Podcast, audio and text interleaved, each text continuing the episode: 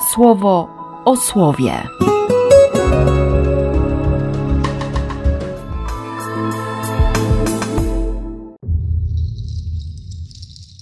14 grudnia, wtorek. Niby takie krótkie to proroctwo Sofoniasza, a, a tyle się dzieje, szczególnie kiedy jeszcze przypomni się osobę Jana od Krzyża, dzisiejszego patrona. Jego więzienie za sprawę, właściwie za zakon, za współbraci, jego ucieczkę po dziewięciu miesiącach, jego szkice, jego drogę na górę Karmel, jego noc ciemną, jego pragnienie światła, światła, którym jest Jezus. I te pocieszenia, z którymi Jezus do niego przychodził. Miał taki dziewięciomiesięczny adwent. I Sofoniasz podobnie. Tak sławne, wykupione miasto, gołąbko. Całość tego trzeciego rozdziału jest tak przejmująca. Najpierw stwierdzenie faktu. Nie posłuchało, nie przyjęło, nie zaufało, nie zbliżyło się. Potem te bardzo bolesne słowa o, o naczelnikach, o, o kapłanach, o prorokach, o sędziach. A pośrodku niego Pan Sprawiedliwy, który nie wyrządza krzywdy. No, no jak? Widzi to wszystko i, i dalej nie wyrządza krzywdy.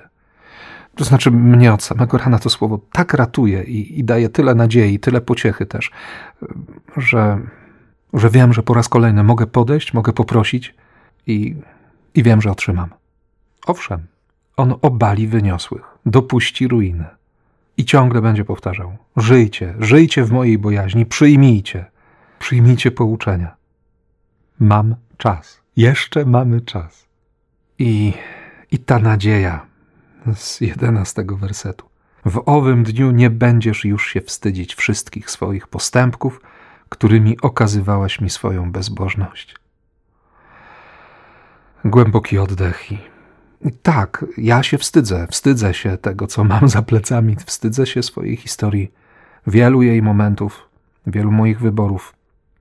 Chyba każdy z nas tak ma, nie? ty też. A Bóg przychodzi i mówi: Będzie dzień, gdzie się nie będziesz wstydzić. Nie dlatego, że się nic nie stało. Paweł nie bez powodu napisze: Zapłatą za grzech jest śmierć. I dzięki niech będą Bogu za to, że dał nam Chrystusa. Bo On wziął śmierć, On wszedł w śmierć zamiast nas.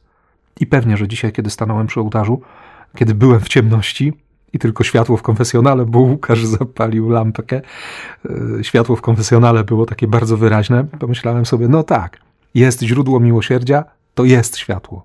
I drugie światło właśnie na ołtarzu, gdzie, gdzie Bóg daje mi z takim zaufaniem swoje ciało, swoją krew.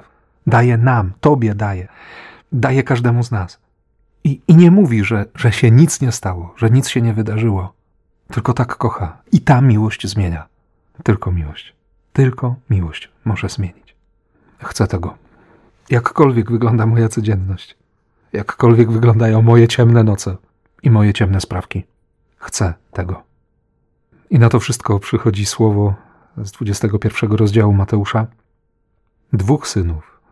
Idź dziś do pracy. Nie chcę. Zmienił zdanie? Poszedł.